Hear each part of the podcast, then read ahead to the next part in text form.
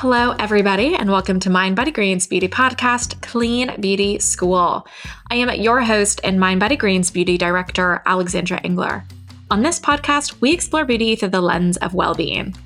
And on today's episode, we are going to be talking about skin that is good enough. And this is a concept that I am so excited to dive into the ethos behind it um, because it is it, it is a concept that just aligns so well with my own you know personal point of view on skin um, and to do so, I'm having on uh, board certified dermatologist Dr. Caren Campbell. She, if you follow her on Instagram or TikTok or any of the socials, you will know that she has this concept uh, where you know skin is is good enough, and I'll let her explain what she means by this. Um, but I, I'm so excited to have her on and kind of dive into into this broader conversation. So, welcome. Yes, thank you so much for having me. I'm excited to talk about this. This concept is very important to me. Well, I am so excited too. But before we get into that, I, I want to hear um, a little bit about your story and your journey into medicine, um, more specifically dermatology, of course. Uh, you know what what's your background and why what what what drew you to the field? Thank you for asking. So, um, it's really important to me that my life have meaning, whether that be inside or outside of work. And medicine is obviously a very clear cut, obvious way to give back and help people. I think it's kind of the whole reason we're here on earth, right? Is to to give back. Um, and so for me, it wasn't always like this obvious thing that I was going to do with my life. Um, I didn't know since I was a little kid that I was going to be a doctor. It was more of a quiet whisper and sort of I did keep getting guided there. Um, I frankly, I think, kind of tried to fight it at different points of my life, which is a common theme for me. But um, I grew up the daughter of two military officers. Um, my father was actually a prisoner of war in Vietnam for seven years, and then was a stay-at-home dad with me growing up. And so, integrity, hard work, purpose, like all of these things were instilled by both of them. But medicine wasn't yet the obvious choice. Um, my dad, though, when I was a bit older, started to suffer from a condition called Lynch syndrome, which a subset of that is called Muir-Torre, which is a genetic condition where your DNA can't actually fix itself. So over time, slowly mutations accumulate and it leads to internal malignancies. And then it was really interesting to see that when those would be occurring, a skin growth would typically appear. So that's kind of the first entree I got into like, wow, what we have on the outside is really just a representation of what's going on on the inside. And so that's when I started to be intrigued by dermatology and develop a relationship with my dad's dermatologist at the time. And then I also suffered from skin conditions growing up, so acne in particular, which I know a lot of people can relate to.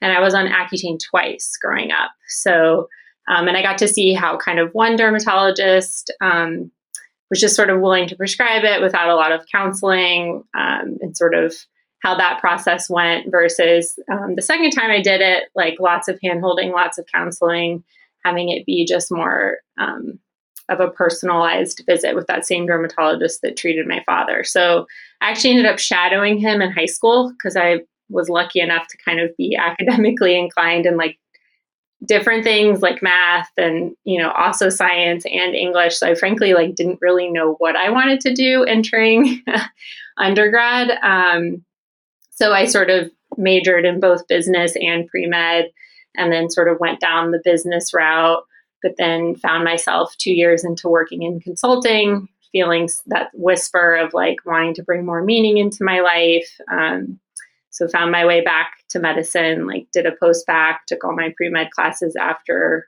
you know working in consulting for two years and then here i am.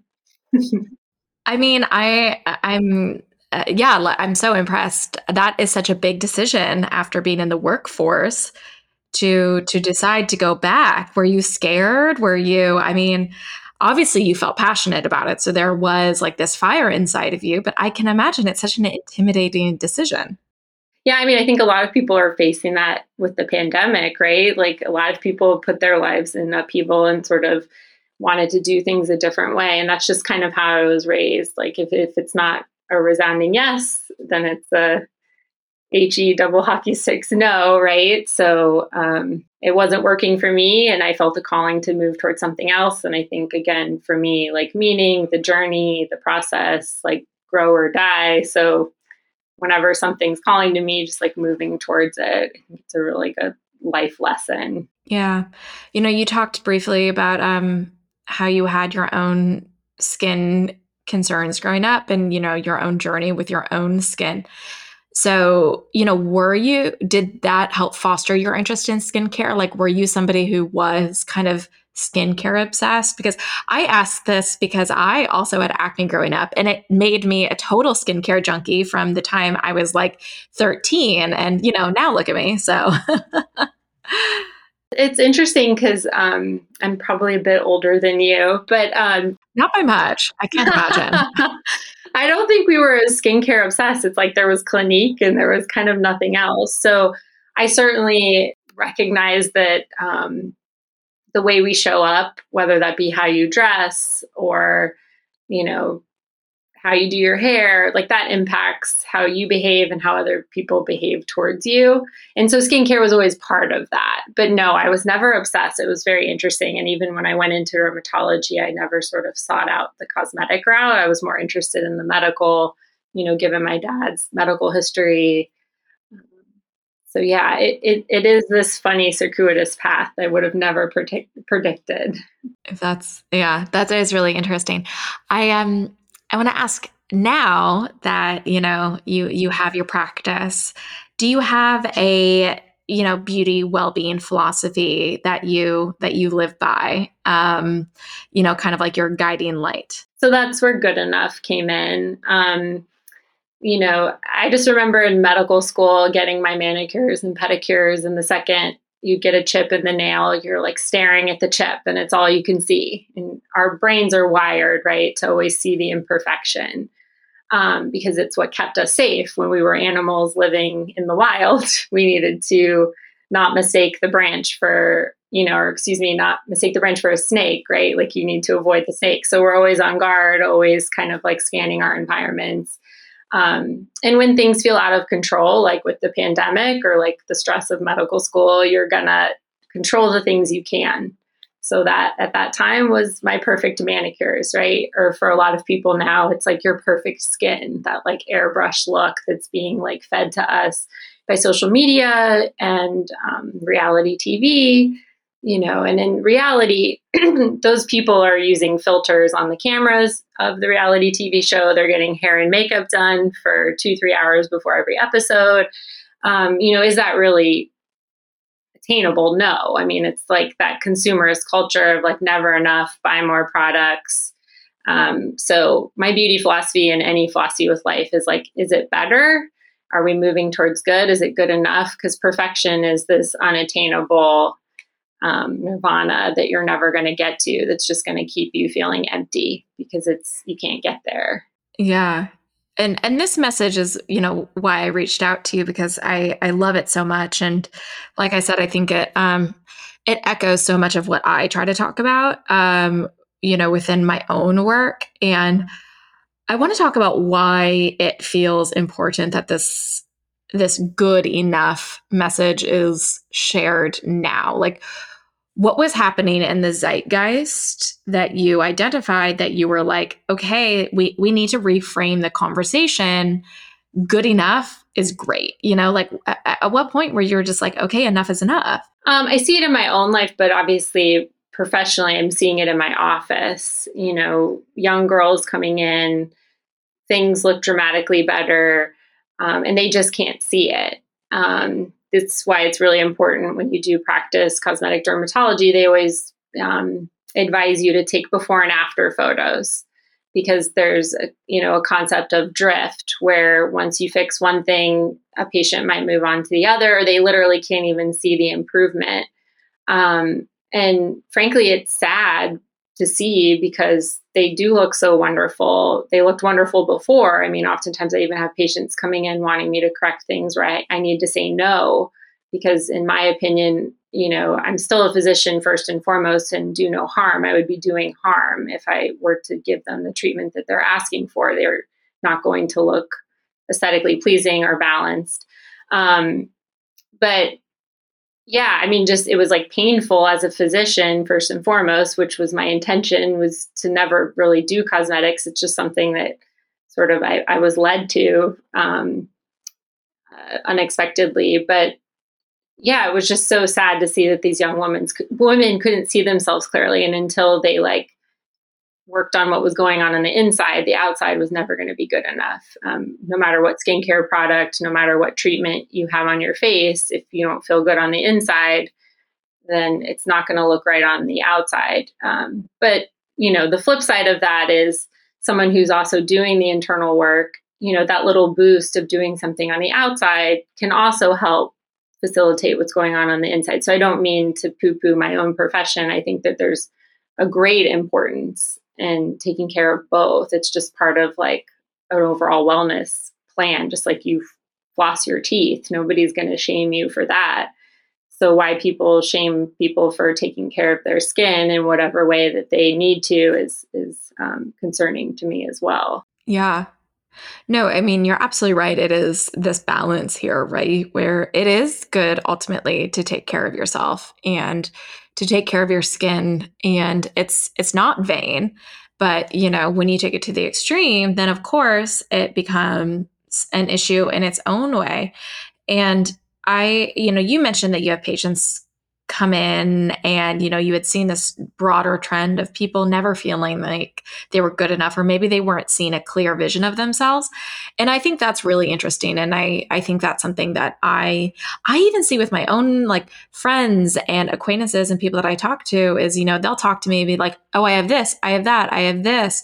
And from an outsider's perspective i'm like I don't see what you're talking about. Like to me, I just see a, my beautiful friend who has great skin or great hair or whatever it is. And how do you talk to people who are convinced that they have an issue into understanding that perhaps they're seeing it in a much different light than than everybody else is? Well, if it's after a treatment, I think the before and after photos are really important, not from a defensive like, no, look how good this work is. It's more, they really then do see it. I mean, which is amazing and helpful to them. Um, and potentially can also start unlocking that door to, like, oh, wow, maybe I need to do a little work on the inside so that I can see myself more clearly. Um, so that can be helpful. Um, you know, when a patient comes in, uh, and a, and treatment hasn't been done and I'm maybe needing to say no. Um, you know, it's it's one understanding that um, they might go somewhere else who's going to give them what they want, but there are those patients who are also open to having a real discussion and um, maybe potentially pursuing like a podcast or a book or um, I've had some patients attend, you know, I talk a lot about the Hoffman process, which is a really great um, week long retreat that a, a, large number of my patients, frankly, have gone to and then found it to be really impactful at helping kind of move the needle towards self love. What is it? Um, it's a week long retreat that works on sort of um, like what's in the zeitgeist right now, a lot of the childhood patterns and trauma and how do you sort of move past what's been like programmed in you from mom and dad and sort of step into what feels like authentically you? Okay. yeah it helps you kind of see what might be holding you back from loving yourself frankly. Sure. I also think an interesting part of this discussion comes back to like self-improvement culture. Um and you know that's something that i i struggle with a little bit because i I think self improvement is a good thing. And I think it's, there's a lot of value in working on yourself. And, you know, I, I definitely like live in that world where, you know, we do talk a lot about self improvement and, but there's also like the flip side to it, right? Where, you know, should we always constantly forever be thinking about how to improve ourselves? And I wonder if like that element is playing into what we're seeing about people never feeling like they're good enough. Do you do you see that within your own practice? Because I'm sure you probably get a lot of patients who are very ambitious, type A sort of people who are probably constantly trying to better themselves, be honest. Yeah, I mean, I live in San Fran. I mean, I practice in San Francisco. That's my main practice with the little satellite office in Napa, and obviously, this is kind of the the hub um, for kind of perfectionist type A culture, youth obsessed tech industry. Um, so so yes, um, and in it's it's again like you're never to have the biggest house here. I mean, there are billionaires on every corner here, so it's easy to feel like you're never to measure up. It's never to be enough. You need to do more, more, more. You need to find found a company. Um, it's it's it's definitely a difficult soup to be swimming in. Um, even for me, I mean, I'm a Type A perfectionist type. It's how I made my way to this career.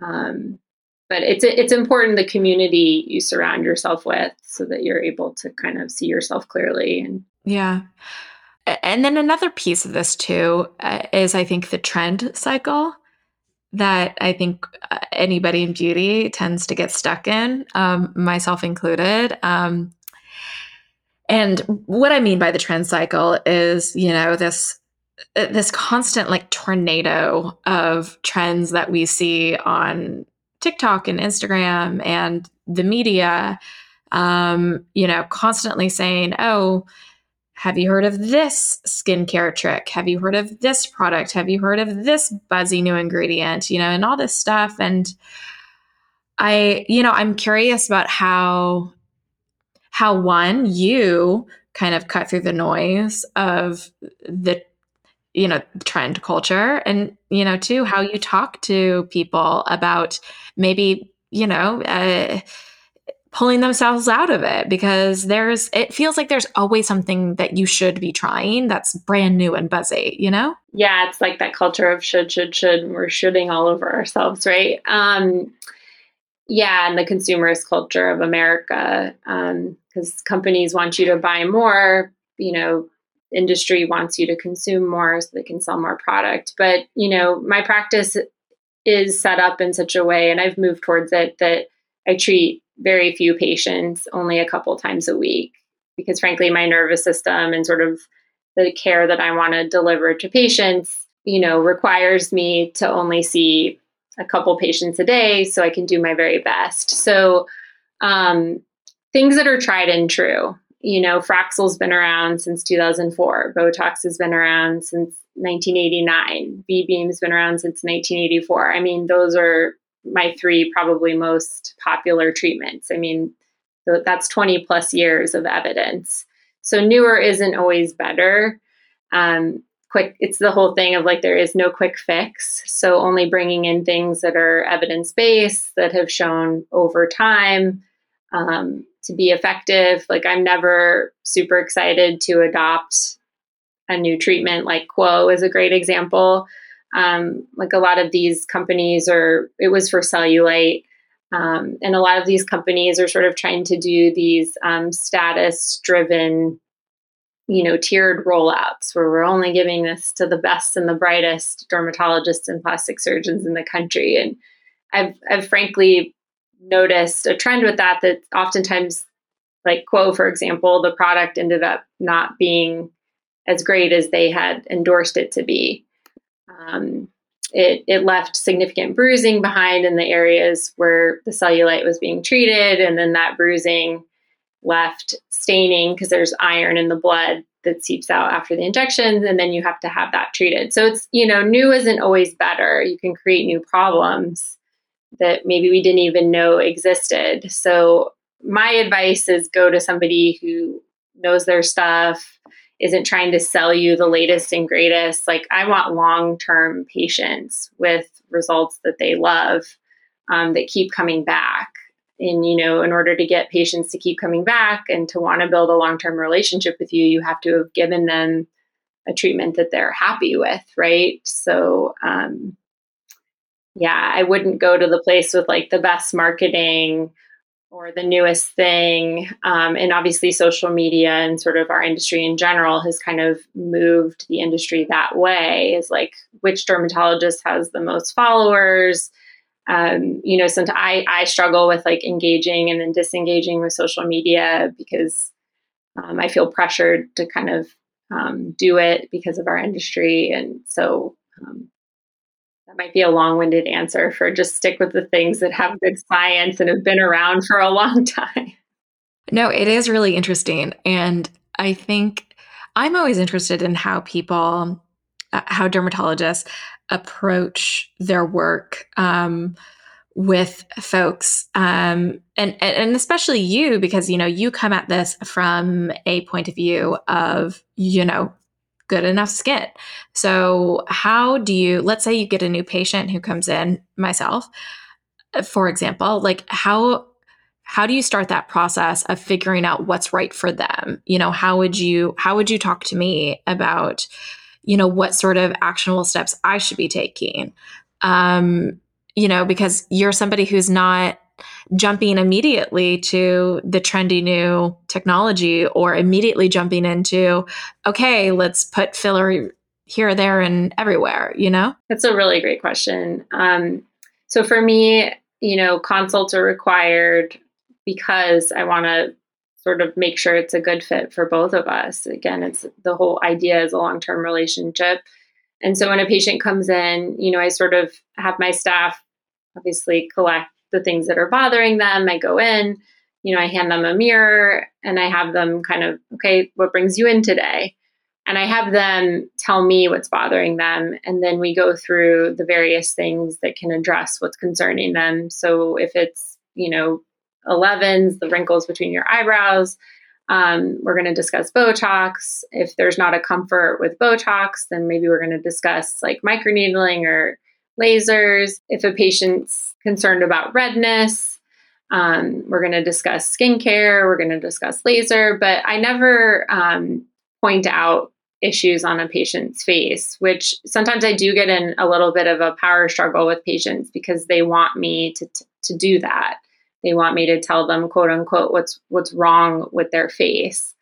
Um, and I'm always very hesitant to do that because you might be pointing something out that the patient wasn't even bothered by, and now you've created a new issue. Um, and you're frankly like, quote unquote, doing them harm, which again, as a physician, it's first do no harm. So it is this very fine line to walk because you also obviously want to enhance someone's appearance cosmetically. And if there is this glaring issue, like oftentimes a weak chin, um, is something that I'm bringing up that a patient isn't really pointing out. But frankly, oftentimes I sort of get a sense of that's actually what's kind of bothering them. They just didn't know how to put, you know, a name to it because it'll be like texture on the chin um, or feeling jowly.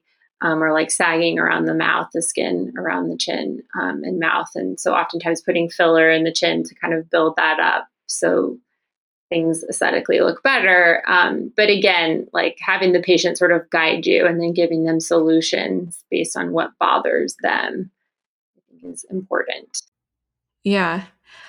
And then, you know, when when you kind of identify some problems, let's let's chat about solutions um, you know that you're working with folks on. Um, you know you mentioned the 11s and i think that's something that uh, i hear a lot about. I know a lot of people have concerns about it. You know you you mentioned botox. What are you doing with with botox in particular to address those? So um, I tend to do more Dysport in my practice. Um, obviously, we call all wrinkle relaxers Botox because it was first to market. Um, but one of their competitors is Dysport. The reason I prefer it is it tends to kick in faster and last longer for the average patient. Um, it has a greater area of diffusion. I mean, all but the meaning how far it spreads from where you inject it. But those things are also impacted by like how much fluid you dilute it with. Um, but that being said, on average, if you're sort of diluting Botox and Dysport similarly, then you're going to get more spread with Dysport, which in younger foreheads, you tend to get a more even sort of look that patients are happy with. Um, that's obviously a very popular treatment for the 11s, for the horizontal forehead lines, for crow's feet. Um, and then more recently, during the pandemic, especially with the mask wearing, I saw an exponential increase in like clenching, grinding, um, so being able to provide patients some relief by injecting what are called the masseters, which, you know, if you kind of put your hands on the sides um, of your face, like below your cheek, and you bite down really hard, you feel the bulges of those muscles. Um, you know, and patients sometimes don't even know how much like pain and discomfort they're they're in until you inject those muscles. Um, and then it, it is interesting, kind of like putting it in areas of like the neck, the trapezius, um, kind of that again that mind body connection that's so important. Like we do house trauma and stress um, in our bodies, so being able to inject relaxers in that area um, has been really helpful and on the rise with post pandemic. That's really interesting. Um, making that connection between you know holding tension in certain areas and being able to use uh, muscle relaxers in, in this way. Tell me more about that. Like, what is your process in identifying that that might be an issue? And then, you know, what should people know about that? Because I've had a lot of people ask me lately about, you know, holding tension in their jaw and like what sort of you know facial massages they should do et cetera et cetera so clearly it's something that's on people's minds well so i practice in a building called 450 sutter and they used to refer to it as 450 suffer because it was a building full of dentists so i have obviously a built-in referral source um, for from you know dentists who are noticing patients who are cracking teeth, um, clenching, grinding.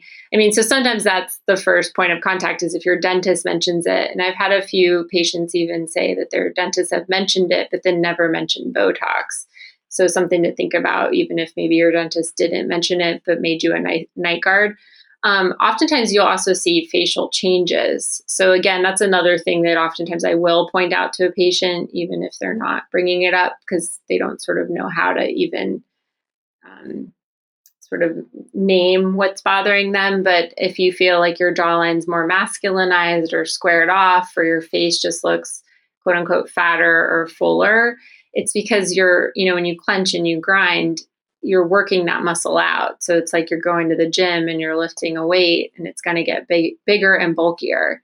And the idea is if you inject some Botox in it, it's, you know, you don't want to take all of the ability to lift the weight away because you need to still be able to chew and function in daily life. But I'm trying to inject it and tell it to lift a, a lighter weight. But so you'll, you'll, some patients notice pain, but other patients don't even, again, know they're in pain until you've injected the relaxer. Um, so, you know, cracking teeth, um, not being able to open your mouth as wide, waking up with headaches um, or pain in the muscles or jaw. Um, you know, and again, I'm sometimes injecting like trapezius muscles, and you can see aesthetically the enlargement of the muscles, but also just chronic pain in that area. I mean, I'm someone who gets routine massages because that's where I like to carry all of my stress and tension. Um, so injecting, you know, Dysport in there has been really helpful for me personally. Um, I have patients who get a lot of um, migraine headaches, and they're able to kind of identify exactly where it's originating from, like in the neck or the scalp um, or the temporal muscles, which are kind of up here above your your earlobes and your kind of scalp. And when you bite down really hard, you can feel them bulge out. And if you notice that that's where headaches are originating from or pain, you know, we can inject in those areas. So I'll be excited to see, you know, if it becomes more and more common to even use it in other areas of the body. Yeah. You know, um, I mean, like I said, I, I feel like I get questions all the time of people, you know, looking for, you know, various solutions. Um, on relieving tension in in their face you know i think we do hold a lot of tension in our faces um and i think it's like I know this sounds silly to say, but I think sometimes we forget that our face has so many muscles and those muscles are in use a lot. Um, and, you know, we tend to think of like our muscles only, you know, in terms of working out or what have you. But, you know, our face, facial muscles, they get a huge workout too. And, you know, sometimes they, sometimes they get tired, sometimes they get sore. yeah. And it's, it's cute. I mean, I had, a patient who, you know, San Francisco is, um, you know, a more holistic culture, which I think, you know, is good. Um, but a patient who felt like she would never get Botox because um, of the taboo around it. Um, and frankly, she decided to go ahead and get it. And she was frustrated that she'd waited so long because she noticed the impact it had on her son, that she felt like he was responding like she looked less angry. Oh, wow less upset with him. I mean, there, there's um, there's been clinical trials that show obviously patients' moods can improve with the use of Botox. They feel less depressed. So, again, I think it's a really interesting thing to explore.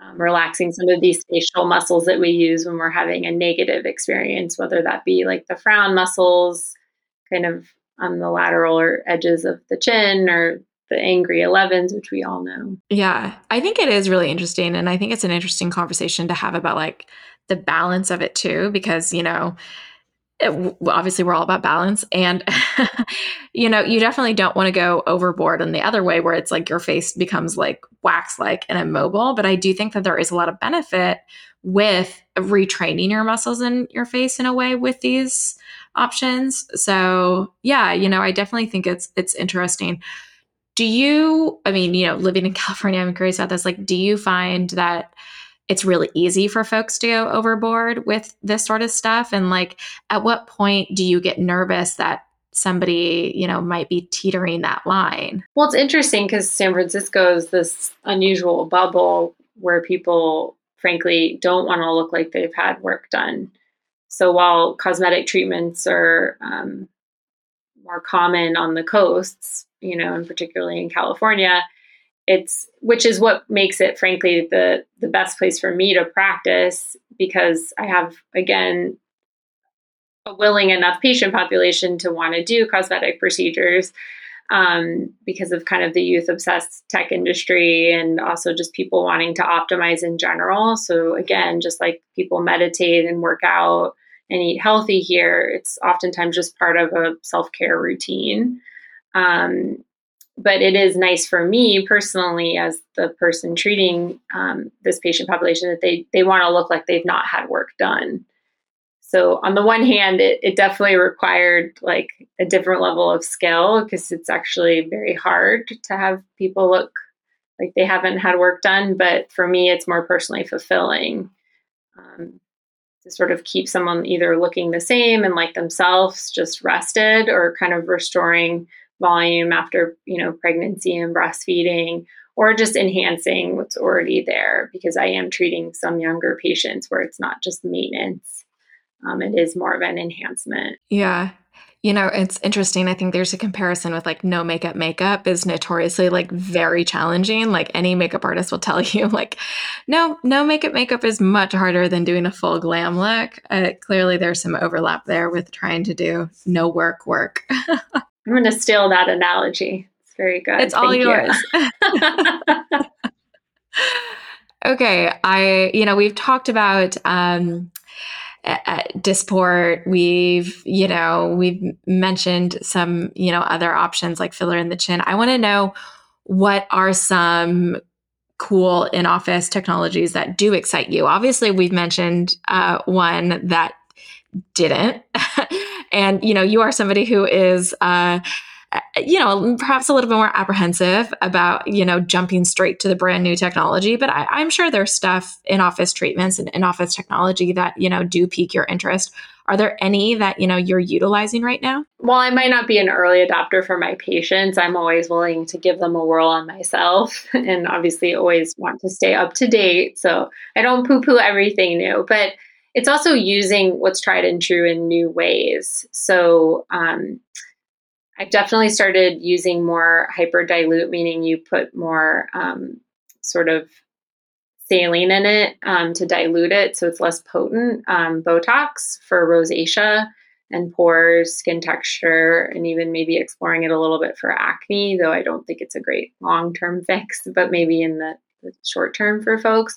Um, it's been really because I have rosacea yeah. and now I'm curious. So I, I, definitely have a subset of patients where I've kind of thrown the kitchen sink at them. You know, V beam, which is a laser, pulse dye laser, which we talked about, has been around since the 80s. It oftentimes works for people. You know, different topicals kind of work okay. Sometimes if you combine them, they work great. You know, so we've tried everything and then we move on to 20 units of over diluted botox you know um, and it's hugely impactful and it lasts about four months so you just do tiny little micro injections across the nose cheeks chin i mean you can also just do the affected areas i had a gentleman come in um, who's very bothered by his enlarged pores on his, you know, central cheek and nose. And we did some hyperdilute Botox, and it's been wonderful. Um, you know, obviously, it can be used for like excess sweating as well. Um, so people have used it to prolong, you know, blowouts or feeling like they have greasy scalp. Or I have professional musicians who obviously sweating is an issue on stage, and so, you know, um, being mindful of the cosmetic outcome of it, along with like helping with these medical things, um, has been has been really cool. Yeah, no, that's really fascinating. You should come in. I know. I'm like, I want this. I my rosacea is it bothers me so much. It's um you know, it's not like life altering. Like, like I said, I had acne as a teen. Like that very much was like affected how I felt about myself. My rosacea is not at that point, but it is persistent enough. And what triggers it are unfortunately things that I do love, including spicy food and coffee. so, you know, it's a little bit of a balance there in treating it. Um, so I definitely my interests are piqued. Keep it in your back pocket because, unfortunately, you know, as you already probably know, rosacea is genetic and it progresses with age. So it's just a good tool to have in the toolbox, especially as patients get older and maybe it gets more severe. Because, like you said, it tends to happen at the worst times public speaking, um, when you're out and being social, which usually involves warm beverages, spicy food, or alcohol. or sun if you're on vacation. Yeah. Okay, so uh, we went on a little rosacea detour, selfishly for myself. Um, but you know, you were talking about using uh, Dysport off-label, but you know, is there what else you know piques your interest? Is there you know anything else that comes to mind? Well, so while Fraxel technology is 20 years plus old, um, they came out with a new Clear and Brilliant, um, which is historically been marketed um, to patients and physicians is more of a prejuvenation treatment. So, you know, kind of preventing aging. But, I, you know, especially practicing in the Bay Area where people are busy, they kind of don't want to have any downtime. there have been a few older patients who've done the new Clear and Brilliant Touch in a series of four, spaced a month apart, whose results I've been pleasantly surprised with. Um, you know, I historically would have only recommended Fraxel to them and told them that, you know, Brilliant wasn't going to move the needle much. Um, but they wanted to at least start doing something, even if it wasn't hugely impactful. And then I've been excited by those results. And then I started playing with PRP or platelet rich plasma for wrinkles around the mouth, what we call perioral or kind of those lipstick lines um, as well as for dark under eye circles. Um, you know, there's been definitely a trend to sort of move away from some of the hyaluronic acid fillers. Um, I do a, a, lot of Sculptra, which is a collagen stimulator type of filler in my practice. Um, so, doing that with or without the platelet rich plasma, doing the platelet rich plasma in isolation for again the lines around the mouth or the dark under eye circles um, because sometimes you know under eye fillers the hyaluronic acid fillers like um, restylane which is frankly the only one i use in the under eye can behave badly in the sense that it's kind of normal for them to like move out from below the muscle where they should be injected to above the muscle. That's just sometimes how they age in certain patients and then you kind of need to dissolve them every couple years which again isn't the end of the world but for some folks they just don't ever want to have a treatment that would potentially require dissolving and redoing it. So PRP, platelet rich plasma, is a really great option to help rejuvenate that under eye skin without having to use a, a filler. I've done PRP before and I really enjoyed it. I thought it it made my eye texture just really incredible. And I did it around the eyes as well. And um, I, I really enjoyed it. Um, can you quickly explain it for anybody who may not know?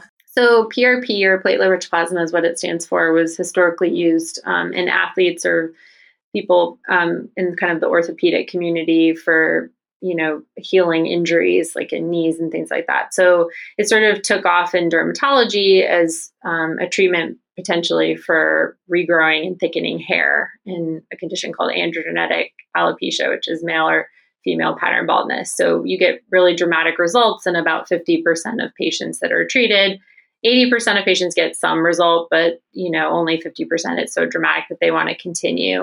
Um, and results can sometimes take upwards to a year for hair. But um, PRP or platelet plasma was also starting to be used more recently in the last couple of years for like dark under eye circles, particularly where um, just certain ethnicities are more predisposed, even at a young age, of, of having sort of that darker, you know, closer to like the middle of the eye area under the eye um, in a series of four PRP injections in that area every month showed dramatic improvement. So then, you know, some, some dermatologists, frankly, I just kind of took it upon myself. I'd not really seen it published or at any of the meetings, but started offering it to even some of the fairer skinned fairer skinned patients um, and just really notice a dramatic improvement. And oftentimes, those were the patients who obviously weren't as interested in the hyaluronic acid fillers, which had historically kind of been the mainstay treatment for that area. Um, so now it's nice to feel confident that I've treated enough patients that you know you, it really is impactful. And then obviously, if I'm doing it, other people are catching on and doing it as well, and you know finding good results. And then I've not seen someone else do it. Hope you know. Hopefully, other people are exploring it too. But um, the lipstick lines around the mouth are just incredibly hard to treat. Um, it's kind of the bane of all cosmetic dermatologists' existence. Um, and oftentimes we tell patients CO2 laser, which has like two plus weeks downtime and sometimes persistent redness for a few months after. It was kind of the only thing we could do. And then obviously putting fillers there um, even in the best of hands, can sometimes not always look totally natural. Um, so I, re- I really started exploring with a cannula, doing platelet rich plasma in that area every month for a series of four. So oftentimes along with like a clear and brilliant or microneedling. Um, and it's just been hugely impactful um, in those few subset of patients that I've tried it. So excited to keep treating more and see if if this really has the potential that I think it does. Yeah, no kidding. I I do know around around the mouth and kind of the laugh lines and lipstick lines. That's everyone says it's you know so so hard to treat, and there's just so few options for people to to utilize. So I feel like anytime there's a development in that area in particular, it's like very exciting. So another one, another one to keep in mind.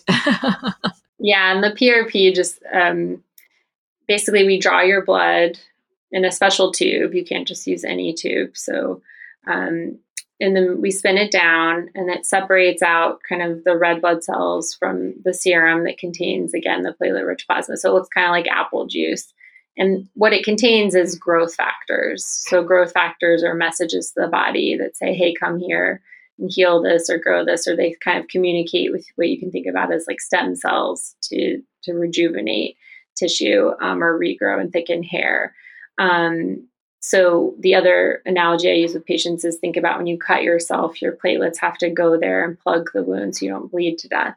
Um, when there's an injury, they get activated and they release what are again the growth factors that are the messages to the body say, "Hey, come here and heal this." So heal this cut. So we're kind of harnessing that same um, pathway. So it's it's nice that it's natural. It's your body's own, and I think that's probably you know the industry is starting to like move towards more of those kind of um, potential developments where again it's your body's own stuff so we're not putting foreign things in because we all saw the the issues with fillers during the pandemic when people's immune systems overreacted. And again those were temporary and kind of overblown. Um, i didn't frankly have it as an issue in my practice luckily. Um, not that it didn't happen to other folks but yeah yeah. No i think i think people are just more in general excited and intrigued by the body's rejuvenation process as a whole. You know i think you're seeing that a lot with regenerative medicine. Obviously you're seeing it in dermatology. Um, and i think people are just like i think they like the idea that their that their body it has the power to heal itself if you know you are given the right tools you know and and harnessing technology to be able to do it. And so i think like that just speaks to a lot of people. Um certainly it speaks to me. I you know i think all this sort of stuff is fascinating. I'm like give me more. Yeah i mean any good healer right or medicine person should be like empowering you to heal yourself right? So that's been a little bit of my frustration. I think with beauty industry consumerism, it puts you in this helpless position of like never being enough. Again, back to the good enough, never being good enough when really any good physician or caretaker um, should be helping to build you up and empower you and give you the tools that you need to take care of yourself, um, which is, again, like people might look at dermatology as more of like a vanity specialty, but like learning to wash your face is just like the first step in self care. And it's frankly like a learned skill. Um, how, like, what's an actionable way to like learn to love yourself? How do you function and be happy in the world if you don't love yourself? No, absolutely. Um, I think that is such a beautiful sentiment. And um, the last section that we talk about is how you take care of yourself. So it's perfect, perfect segue. You set that up for me. Um, you know, we can certainly start with skincare, but I'm also very curious about how you take care of yourself as a whole. So, you know, any sort of well being habits that, you know, you tend to stick to, I would love to hear them as well. So, I mean, back to kind of it's a learned skill, and you have to know who to go to to learn that skill. Um, if your mom and dad maybe weren't so strong at, you know, like frankly, I'll just be honest, my mom and dad weren't so great at like the emotional piece of like self-care. You know, they were good at teaching me like how to take care of my body and work out. Obviously, as military officers, they had to be fit, but like kind of the emotional intelligent piece was missing. So I had to like go and seek out people that could help teach me how to be more emotionally mature and how to carry myself. So mentors in residency and um, you know, obviously therapists, like, but how do you weed through the noise? So, like, obviously, I'm in dermatology. Let's speak specifically to the beauty industry. How do you find a good beauty mentor if your mom and dad maybe don't know how um, to take care of their skin or they don't, and you want to live your life differently? Um, you know, seeking out board certified dermatologists, um, you know, who reference reputable sources like the JAD um, and you know um, went to reputable residencies and medical schools, um, you know, and kind of like your vibe attracts your tribe. So finding someone who resonates with you, I think it's just an important life skill to like know who to go to for information. Um, so how I learned to take care of myself. So I mentioned the Hoffman process. So that's been very helpful. Um, and from that, I learned, you know, meditation. So meditation is a huge part of my self care routine. Sort of Brene Brown talks about you know the white space in the morning that's so necessary or just white space whenever you're freshest. So for me i'm freshest in the morning so that's my time. So i don't start clinic until 10 o'clock in the morning and that's because i you know i like to get up early and have that fresh time to myself. And so i get up i clean my apartment a little bit i make my coffee i get some morning movement in because i personally wake up a little anxious and kind of probably have higher cortisol levels. You know i need to kind of move my body and then I meditate for at least 20 minutes every day. And my meditation practice has certainly changed over the years. Um, lately, I've been doing mostly like mindfulness, um, self compassion, which like Kristin Neff and Chris Germer have a course for that that's eight weeks and pretty uh, phenomenal. I highly recommend. And they're very like actionable ones that you can do when you're in need of something specific. So if you're feeling angry, if you're feeling tired, you know, they give you specific meditations for that. So I do whatever is kind of resonating at the time and journaling um, just to get feelings out before and after bed. And then making sure I practice gratitude. Um, you know, we're very lucky to live here in America with like running water and electricity. Sometimes we forget that, um, especially again in this kind of reality TV, Instagram. Like, I just, I mean, coach bags and Clinique were cool when I grew up. When I grew up, I can't imagine what it's like now to like feel like you need Chanel and a Lamborghini and like these things that are just very unattainable for frankly anyone. So um, again, just being grateful to have running water and a bed to sleep in and a roof over my head um, to kind of check myself. And um, yeah, I mean, exercise is obviously very important and sleep my Oura ring definitely shames me and keeps me from, you know, eating unhealthy and drinking too much alcohol because um, it definitely impacts your sleep in a major way, which then impacts everything in my life. I'm somebody who definitely needs eight hours of sleep. Well, that sounds like a pretty good routine to me. Um, I mean, you're such a mind body green gal. That's why I was excited when you asked me to, to join.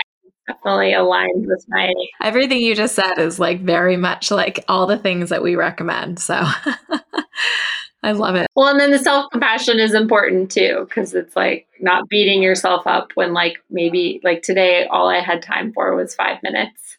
So I just opened my insight timer. I did five minutes, and that's as good as it was. You know, I got my coffee and walked for 20 minutes. And so it's, it's never as perfect as we all make it sound when you ask us that question. But like, you know, if you wash your face once a day and that's all you do, great. Well, I loved this episode and I loved chatting with you. I think that this will hopefully be very helpful to a lot of people.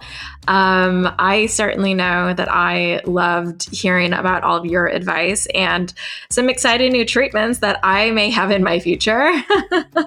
so, thank you so much for taking your time today. You're welcome. Thanks for having me. Thank you so much for listening to today's episode. I hope you enjoyed it. For more beauty content from the team at Mind Green, you can always read along with our content at mindbodygreen.com, follow us on social media, and of course, tune in to next week's episode. If you enjoyed this podcast, don't forget to rate and review us. And if you ever want to reach out with questions or insights or thoughts, you can find me on Instagram at alex underscore blair underscore. Thanks so much for your time.